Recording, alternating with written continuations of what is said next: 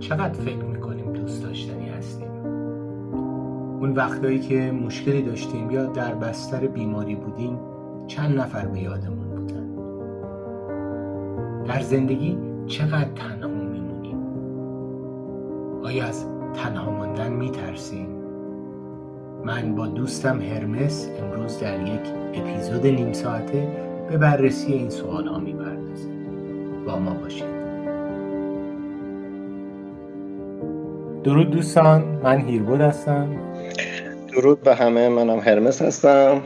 و با اپیزود پنجم پادکست هیربود و هرمس در خدمت شماییم جلسه قبلی در اپیزود قبلی درباره مهرطلبی صحبت کردیم و توضیحات مختلف روش دادیم بحث کردیم و زمان کم آوردیم. قرار شد این جلسه هم اختصاص بدیم به مهرطلبی و اینکه چطور میشه با مهرطلبی در واقع برخورد کرد و این نیاز به تایید رو کم کم از درون خودمون دور کنیم. هرمس شما شروع بسیار عالی. یه خورده حالا بریم توضیحات شاید علمی تری مثلا بدیم برای شروع بد نباشه.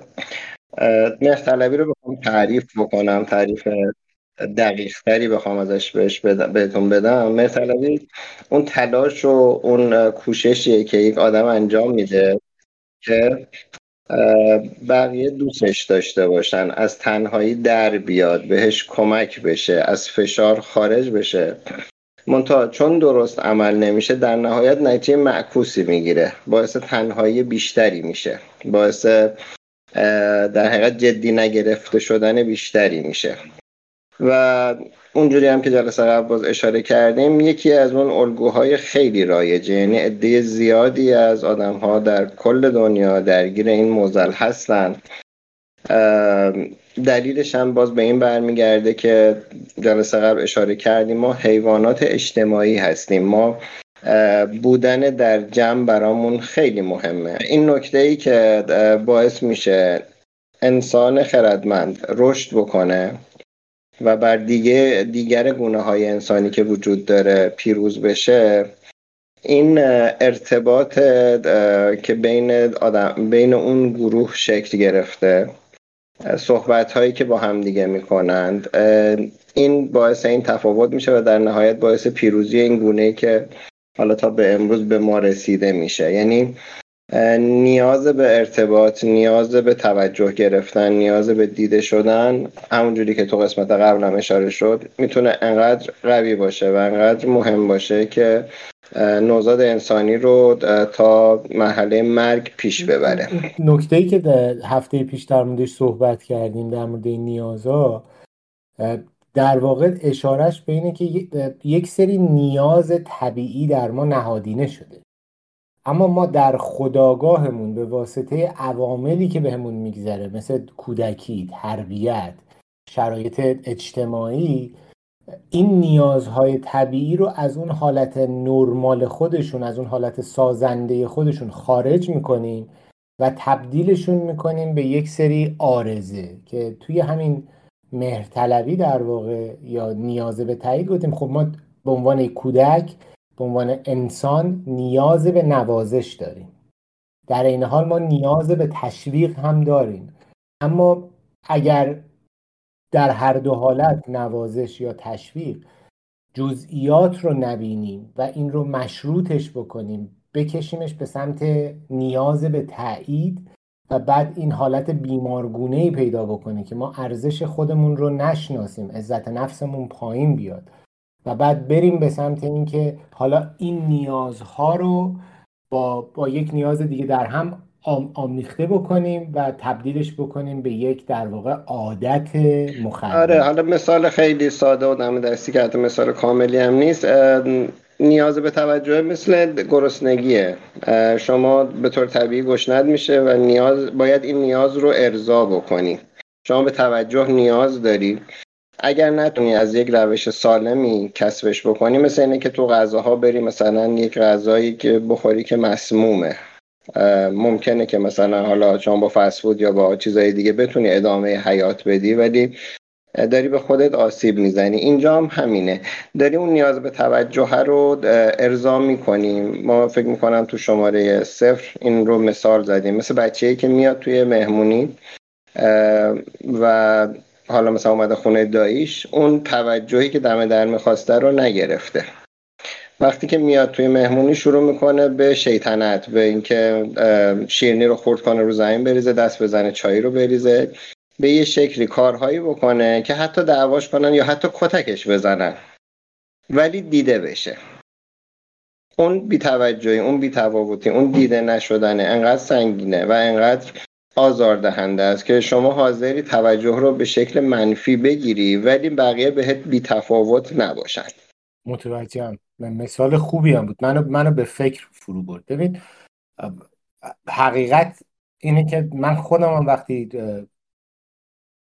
روی مطلب مطالعه می‌کنم می‌بینم که در من هم این این قضايا وجود داره. این نیاز به مهرطلبی گاهن به خاطر سیستم آموزشی به خاطر مسائل فرهنگی مسائل تربیتی می‌تونه در یه گستره خیلی بازتر و بزرگتری توی جامعه اتفاق بیفته. یعنی ما به همون به به خاطر همون ریزکاری های تربیتی که هیچ وقت بهشون نرسیدیم و هیچ وقت بهشون نگاه در واقع منتقدانه درست نکردیم می‌تونیم هممون به نوعی این آرزه رو در خودمون پیدا بکنیم. حالا کم و زیاد داره یا در جایی خودش رو نشون میده در جایی نشون نمیده ولی این این آرزه ها در ما هست. چون فکر می‌کنم جلسه پیش صحبت کردیم در مورد اون توجه مثبت مشروط.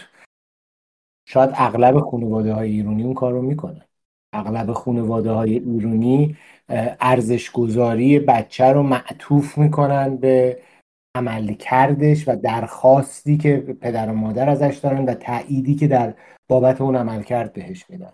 خب وقتی یه همچین چیزی در سیستم تربیتی ما نهادینه شده فلواقع ما هممون به نوعی با این آرزه درگیر میشیم. آره من اینو بحثت رو دو تا نکته جالب داشتین دو تا رو بخوام با هم جمع بکنم.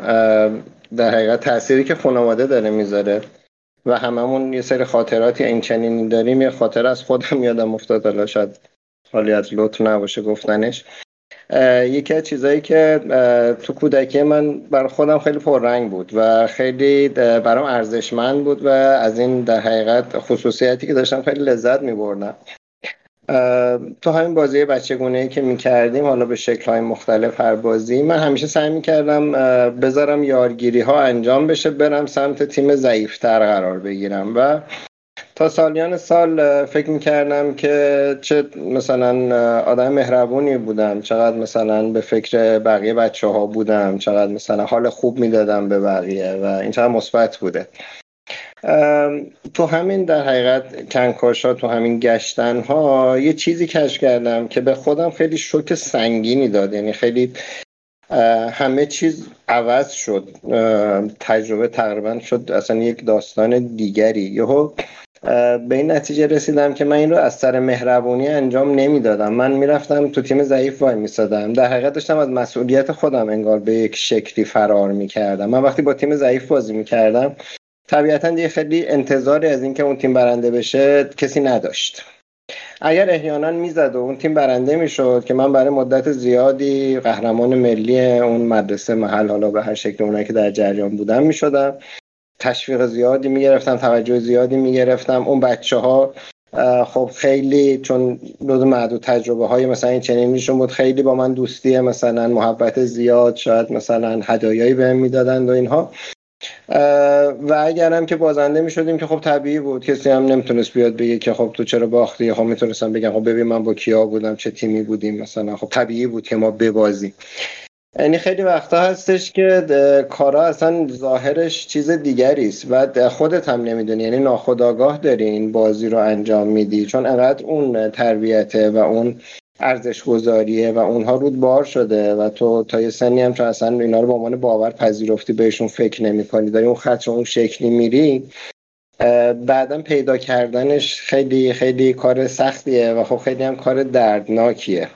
می‌فهمم می‌فهمم. من یه مثال از همین روزای اخیر بزنم دست خودم. خب توی توییتر فعالیت زیاد می‌کنم و دوستای توییتری هم دارم که خب پشت پرده با هم حرف می‌زنیم هم فکری می‌کنیم و خب اغلب اوقات هم من دارم یه کار تحلیلی می‌کنم یا پیش بینی های تحلیلی می‌کنم. تو همون مکالمات ماهای اول این جریان های اخیر بود با این دوستمون یه روز برگشت به من خانومی من برگشت من گفت تو چرا انقدر نیاز به تایید داری؟ خب اول این جمله رو شنیدم می‌ذاره تو قالب بزرگسالی خودم. گفتم نه گفت چرا تو خودت خودت هم خودتو تایید می‌کنی؟ یه کاری رو انجام میدی خودت هم خودتو تایید می‌کنی. مگه شک داری به این کارهایی که می‌کنی؟ و من جوابی نداشتم براش.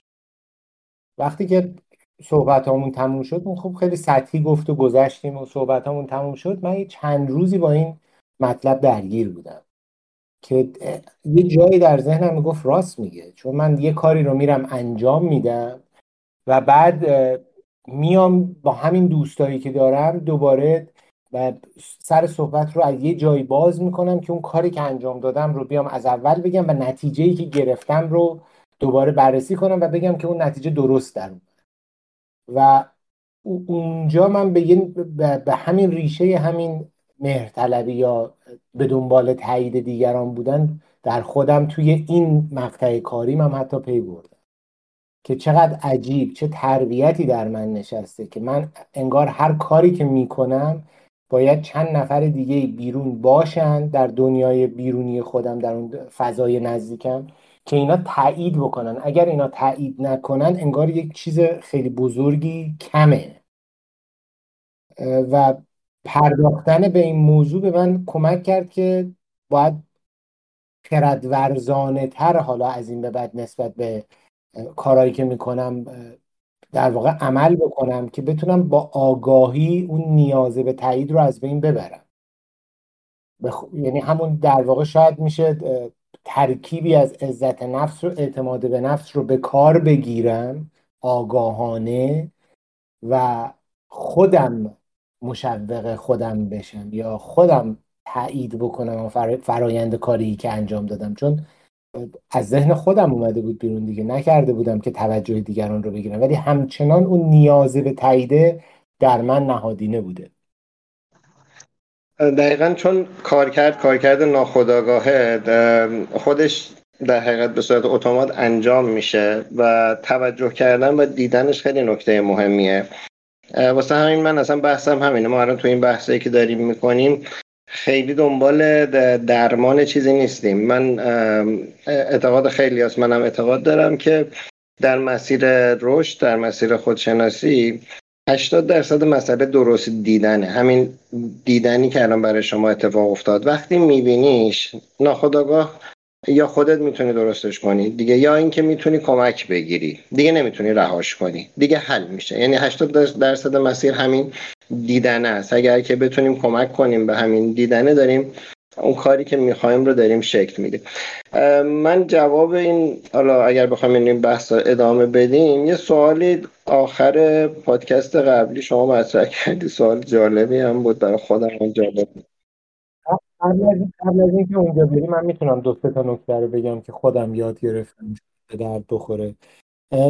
در مورد اون دیدن چون من خیلی سالهای سالهای طولانی دارم روی اون دیدن کار می‌کنم و با, کاملا باید هم عقیدم وقتی می‌بینی ذهن انقدر پویاست که وقتی مسائل رو می‌بینه خودش راهکاراش رو هم می‌تونه در بیاره. من این این حرف اصلا منکر درمان نیست. درمان و پروسه درمانی سر جای خودشه. در واقع داریم در بحث خودشناسی می‌کنیم. دیدن دو تا دو تا فاکتور خیلی مهم می‌خواد. یکی صداقت می‌خواد یکی شهامت. یعنی صداقت می‌خواد یعنی اون به این معنی که اون چیزی که می‌بینی رو باید کامل ببینی. نمی‌تونی چشت رو رو بعضی از بخشاش ببندی یا بیا بگی این مهم نیست اون مهم نیست. روایت باید روایت حقیقی باشه. شهامت هم قبول کردنش باشه. ما می‌بینیم به صورت ناخودآگاه اولین واکنش ذهنیمون قضاوت کردن خودمون رو حتی قضاوت می‌کنیم. و این جایی که جلوی خودشناسی رو می‌گیره. چون قضاوتی در کار نیست. مطلب اینه که من هر که هستم هر چه هستم همینم. تعریف هیربود امروز اینه. تعریف هیربود دیروز یه چیز دیگه ای بوده فردا هم یه چیز دیگه ای خواهد بود. و من با این هیربود چون پویا رفتار می‌کنم در, در حرکت رفتار می‌کنم باید خوشحال باشم. و چون می‌دونم که دارم به سمت خودشناسی میرم و قراره که این بارای سنگین رو از دوش خودم بردارم زمین بذارم هم باید امیدوارم باشم. این این دوتا نکته رو من خیلی برام مهم بود و خیلی سخت بود یاد گرفتم. و یه نکته دیگه هم که در ادامهش بود اینکه خودمون رو با دیگران مقایسه نکنیم. هیچ دو آدمی در, در یک شرایط قرار نمیگه. اصلا دو آدمی شبیه هم که نیستن که هیچ در یک شرایط قرار نمیگه. من تو کلاس فلسفه یکی از قشنگترین مثالهایی که یاد گرفتم می‌گفت شما دوبار پاتون رو تو یک رودخونه نمی‌تونید بکنید. یعنی بغل یک رودخونه ایستادید پاتون رو می‌کنید توی آب در میارید. دفعه بعدی که پاتون رو توی آب می‌کنید اون یک رودخونه دیگه ایه چون رودخونه در جریانه. و اون جریان باعث میشه که تعریف ماهیتیش در واقع ماهیت اصلیش رودخونه است ولی جزئیاتش تغییر کرد. بنابراین اگر ما این رو به عنوان یک مثال فلسفی بپذیریم که زندگی یک چیز در جریانه و انسان یک موجود زنده است که او هم در جریانه ما حتی خودمون رو دوباره نمی‌تونیم یکسان تجربه کنیم. چه برسیم که بخوایم خودمون رو با دیگری مورد مقایسه قرار بدیم. دمت گرم هرمس جان. بریم سر اون سواله. سوال این بود می‌خوای سوالو بخونم من پرسیدم ازت مهرطلبی یا به دنبال تایید بودن؟ می‌تواند در باورهای مذهبی یا ماورایی ما نقش داشته باشه من این سوال با رنگ قرمز نوشته بودم که شما رو به چالش بندازم اذیت کنم. در عرض به خدمتت که این سوال سوال قشنگیه سوال جالبیه. من قبل ترها خودم به این قضیه فکر کرده بودم زیاد. از چند جا در دیدگاه مختلف این ماجرا می‌تونه تأثیر گذار باشه. یکی اینکه ما از حالا اون ابتدای خلقتمون داشتیم در حالت قبیله ای زندگی می‌کردیم. یعنی خانواده بودیم قبیله بودیم. عادت به این قضیه داریم. و این جز اون باز کداییه که با همون مونده. اینکه شما در یک جمعی مورد تایید قرار بگیری یا بتونی یک سری حرفای ساده ای بزنی یه سری اصولی هر کدوم از این جمع های ماورایی یا مذهبی می‌تونن داشته باشن که شما به سادگی می‌تونید حفظشون کنید.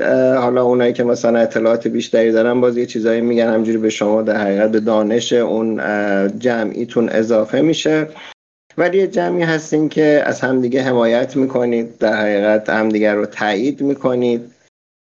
حال خوب به همدیگه می‌دید. این رو تو تمام این ساختارهای مذهبی ماورایی تو کالتا تو همه این یکی از اون راهکارهایی که آدم ها رو تو سیستم نگه میداره. چون یه تاییدی رو می‌گیره یک احساس فضای امنی می‌کنه یه حال خوبی رو می‌گیره که تو جامعه به صورت کلی این حال اصلا وجود نداره. شما در حالت عادی وقتی هرچی میگی بقیه گارد قضاوت دارن گارد منتقد دارن باهات یه برخورد دیگری می‌کنن. کمتر ممکنه که راحت حرفی بزنی و خیالت هم راحت باشه که همه تاییدت می‌کنن. این یکی از در حقیقت علمان هایی که تو این گروه های این چنینی مهرطلبی رو تقویت می‌کنه. توجه توجه مثبت شرطی رو داری میگی دقیقا اینا هم دارن همون کار رو می‌کنن. دارن به شما میگن شما مورد توجهی شما ارزشمندی. چون این شروط رو داری رعایت می‌کنی یا به این شروط اعتقاد پیدا کردی؟ دقیقا یه سری منطقه خیلی ساده ای هست. یه سری پاسخهای خیلی مثلا واضحی به یک سری سوالات معمولا سختی وجود داره و تو همونا رو حفظ کردی. و همه هم دارین همونا رو تکرار می‌کنین. همه به اونها باور دارید. یعنی وقتی یه حرفی می‌زنین کسی خیلی تو رو به چالش نمی‌کشه. اذیت نمیشی. تو فشار قرار نمی‌گیری. این فضای خیلی فضای امن و آرامشی بدونی و اینکه وقتی تو میای هی اون حرفا رو برای آدم های جدیدتری که اومدن یا آدم های غریبه که داری می‌بینی تکرار می‌کنی بعد اونم تو رو تایید می‌کنه بعد به به چه می‌کنه تو یک احساسی مثلا از اندیشمند بودن هم بهت حتی دست میده. یعنی بعد یه مدتی حالا بوده اصلا حالا غیر از اون مثلا اون زمان بودنت که مثلا الان چهار سال پنج سال ده سال من مثلا تو این گروه هستم اون سابقه هم تازه به این اضافه میشه بهت مثلا یک اعتبار دیگری هم میده که تو جمع های دیگه تو بیای بیرون آدمی که این جمع رو خیلی نمی‌شناسه براش تعریف کنی خب براش بی تفاوته ولی تو اون جمع این قضیه مثلا خیلی می‌تونه یک بار عاطفی معنایی سنگین یک بار روانی خوب و جذاب برات داشته باشه. یه چیزی از این جنس حالا این از باز یه زاویه دیده این قضیه است. و بعد اگر شما یه مقداری هم مشکل مهرطلبی یا گرفتن تایید داشته باشی در واقع یعنی نفت به آتیش شما ریختن مشکل شما شعله می‌کشه و بعد اگه به اون پنج اصل فداکاری که صحبت چه کردیم گفتیم یه بار یه کاری رو برای کسی می‌کنی تشکر می‌کنه دو بار می‌کنی تعجب می‌کنه سه بار می‌کنی در واقع توقع می‌کنه چهار بار دیگه میگه خب وظیفشه پنجمین بار وابسته میشه و فلج میشه. این اتفاق هم می‌تونه در ادامه بیفته که شما تبدیل به یک انسان فلجی بشی که در یک سیستم فکری قرار گرفتی که اون سیستم فکری به صورت مشروط به شما داره ارزش گذاری می‌کنه و مشکل مهرطلبی یا تایید گرفتن شما رو تشدید کرده و حالا دیگه شما بدون اون سیستم فکری هیچ ارزشی نداری. بعد برای این هرمس یک ضرب المثل تو قدیم هست می‌گفت چراغی که به خانه رواست به مسجد حرام است. داشت در مورد همین صحبت می‌کنه داره به شما میگه شما نمی‌تونی فداکاری رو بکنی که این فداکاری در واقع در تضاد با اون نیازی باشه که خودت داری و نباید این کار رو بکنی. چون ما تو مطلب مهرطلبی گفتیم یکی از خصیصهاش اینه که شما اون چیزی که کاری که باید برای خودت بکنی رو نمی کنی و دائم داری برای دیگران فداکاری می‌کنی که تایید اونا رو بگیری تا احساس بهتری بکنی. من جور دیگه هم این مطلب رو در جامعه مدرنم دیدم. تو جوون خیلی دیدم. کسایی که به اسپریچوالیتی و قضایای عرفانی اعتقاد دارن تو مقوله کارما دیدن که خودشون رو قربانی کارمای خوب جمع کردن می‌کنن. بعد میری بهشون میگه خب تو این کارهایی که داری می‌کنی داری خودت رو قربانی می‌کنی. خودش کارمای بد داره اگر تو به کارما اعتقاد داری.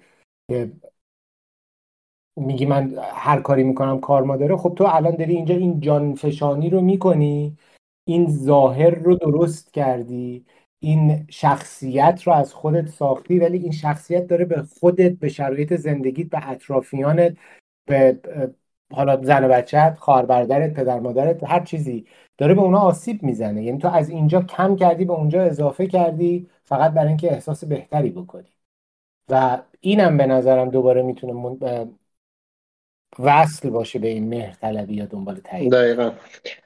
یه نکته مهم دیگه هم که داره چون وقتی تو اون گروه قرار می‌گیری دیگه خیلی انگار نیاز به فکر کردن هم نداری. چون دارن یک سری راه و روش هایی به تو میگن که این درسته این غلطه. یعنی به جای تو دارن تصمیم می‌گیرن. معمولا آدم ها قدرت و اجازه تفکرشون رو دست کسی نمیدن. ولی این قضیه می‌تونه انقدر جذاب باشه که تو اصلا سعی کنی بی اختیار باشی اونا برای تعیین کنن که چی خوبه چی بده چی درسته چی غلطه. و تو طبق اون معیاره زندگی کنی و احساس کنی که حالا داری مثلا حرف یک نیروی برتری رو گوش می‌کنی مثلا یک مسیری رو داری میری که این مسیر دقیقا مسیر درست و مسیر حقه و هر مسیر غیر از این هم مسیر اشتباهیه. یه جور آرامش خیال باز مصنوعی دیگری هم باز کنار این قرار می‌گیره که این هم باز می‌تونه ساختار مهرطلبی شما رو در حقیقت یه جورایی انگولک کنه وسوسه کنه به کار بیندازه اون ساختار رو تقویت کنه براتون. خیلی خیلی نکته قابل تحملیه. من واقعا دعوت می‌کنم هر کسی که این پادکست رو گوش می‌کنه بره اول رو عزت نفس مطالعه بکنه.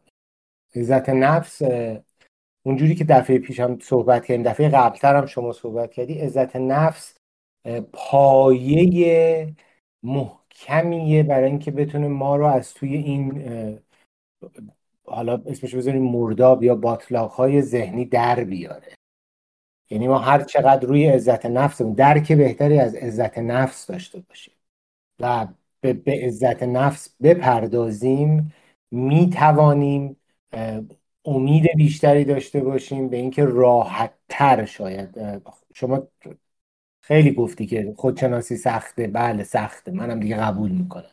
ولی شاید بتونیم راحت تر این وادی رو طی از این جهت که درد دارن همون خاطره که از خودم گفتم که خاطره واقعی خودم هست. واقعا حال من رو برای مدت زیادی به هم ریخت. یعنی شما یهود از یک داستانی که فکر می‌کردی ارزشمندی بزرگی بوده یا تبدیل میشه مثلا مثل یک کاخ آبادی تبدیل میشه به یک کاخ خرابی. و خب برای خود من خیلی درد داشت و حالا این یه دونه هم نبود. من الان ماشاءالله از این داستانا در زندگی خودم پیدا کردم که وقتی ریشه آبی می‌کنی می‌بینی خیلی چیزهایی که به نظر چیز دیگری میان تو اون بطن خودشون. اصلا یک ماجرا و یک شکل دیگری دارن یک چیز دیگری هستن.